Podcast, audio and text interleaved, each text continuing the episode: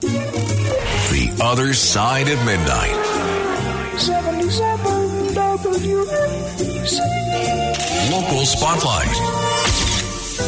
Good morrow, everyone. This is the other side of midnight on 77 WABC. I'm Frank Morano. Very excited uh, that we're going to be joined by Tony Danza coming up a little bit later. And we're going to bring back our debate feature, uh, The Other Side of Governor's Island, which nobody seems to like. Uh, at least some people seem to be warming to it. So if you want to start queuing up to potentially win a prize and co host a future show, uh, by debating people on a subject of your choosing, go ahead and give me a call 1 800 848 WABC. That's 800 848 9222. You can start queuing up now. But I really have to give a pat on the back to the mayor of New York City, Eric Adams. Mayor Adams criticized his fellow Democrat, Governor Kathy Hochul, on Monday for signing this controversial new class size law calling it, and he's absolutely right, an unfunded mandate that's unfair to New York City students. This is what Mayor Adams said. I understand and respect the class size issue, uh, but I believe the way this was done is was ill, ill-advised. Uh, clearly, uh, we should use taxpayers' dollars to focus on equity, uh, not equality, equity there are certain school districts uh, that need more. And what we are doing now, we're taking away the chancellor's ability to focus on where the problem is. The governor made the decision to sign this bill pretty much because she was pandering. She's pandering to the teachers union and she's pandering to parents because who wants to be against a smaller class size? But the mayor is right there are certain school districts that need more, and what we're doing now here in New York City, we're taking away the school's chancellor's ability to focus on where the problem is. It sounds great to just force people to magically lower class size no matter the cost, but I don't think this is doing anything to deal with the root causes of the problems of education in this city and in this state kudos to Mayor Adams for calling out the governor and the legislature on this. And I hope this is a pattern where he doesn't hesitate to call them out on other hot button issues that he knows they're doing the wrong thing on. We'll see. Beam me up! To be continued. The Other Side of Midnight. 77 WABC. Local Spotlight.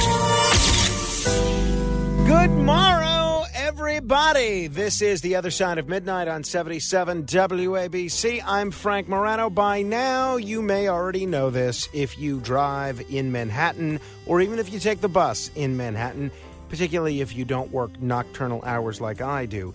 The UN General Assembly is in town. From yesterday through September 27th, a slew of roads across Manhattan are closed as world leaders are meeting at the UN General Assembly, and it is a major snarl across traffic all over Manhattan. I mean, the FDR Drive between Whitehall Street and 42nd Street closed.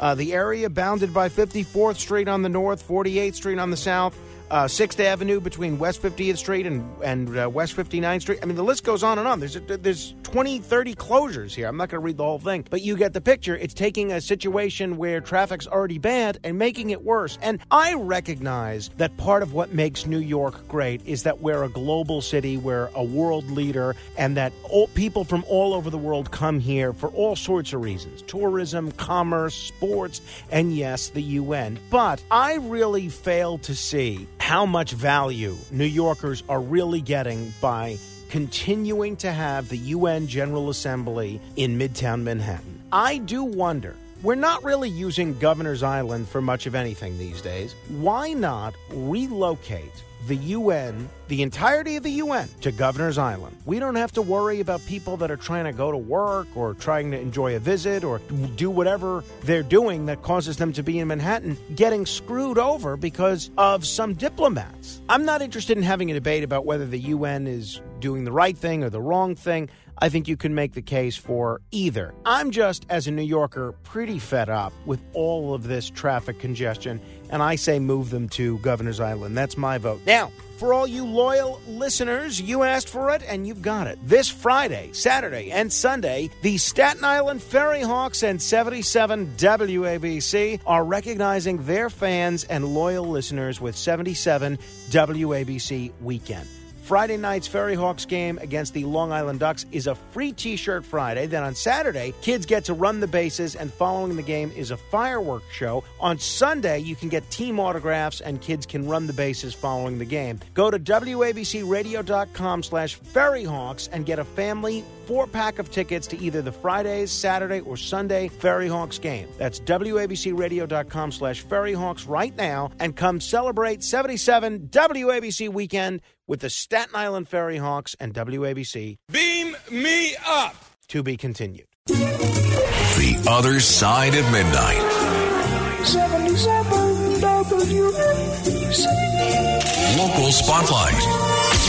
Well, it certainly has been an emotional week, not only listening to WABC, but watching all the television coverage and the news coverage on radio, the internet, elsewhere of the anniversary of the September 11th attacks. And our station has been very proud to partner with the Tunnel to Towers Foundation, a foundation that was born out of those attacks in order to raise some money to help some very, very needy people and very deserving people. So I'm going to be participating in the Tunnel to Towers walk in just, I guess it's about 11 days from now, on uh, September 25th. And I could really use your help. Uh, right now, we're doing great. We're doing very well. We raised over $1,000. We're nipping at the heels of my colleague, Dominic Carter, but we want to beat him.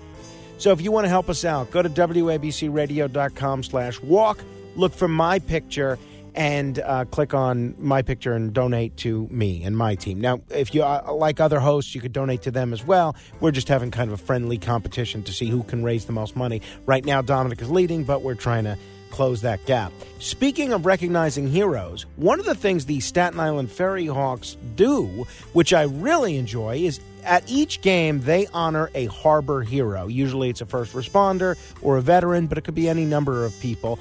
And if you haven't yet been to a Ferry Hawks game, then you are in luck because this weekend is the weekend to go. This Friday, Saturday, and Sunday, the Staten Island Ferry Hawks and 77 WABC are recognizing their fans and loyal listeners with 77 WABC Weekend. Friday night's Ferry Hawks game against the Long Island Ducks is a free t shirt Friday. Then on Saturday, children get to run the bases, and following the game, there's a fireworks show. On Sunday, you can get team autographs, and children can run the bases following the game. You can go to WABCRadio.com slash Ferryhawks and get a family four pack of tickets to either the Friday, Saturday, or Sunday Ferryhawks game. That's WABCRadio.com slash Ferryhawks. Go there right now and come celebrate 77 WABC weekend with the Ferryhawks and 77 WABC. I'm going to see if uh, Rachel's up for taking Carmine there on Sunday. We ran the bases in Coney Island, and he seemed to have a really great time. So now that he's a little better at crawling, uh, I'm wondering if maybe we could try it again. Maybe he could try and crawl along the base paths. We'll see what his mother thinks about that. So uh, I know we have plans on Saturday. I don't think we could be there on Saturday, but maybe on Sunday we can go. And who knows, maybe even Friday. 800 848 WABC if you want to comment on anything we're talking about. To be continued.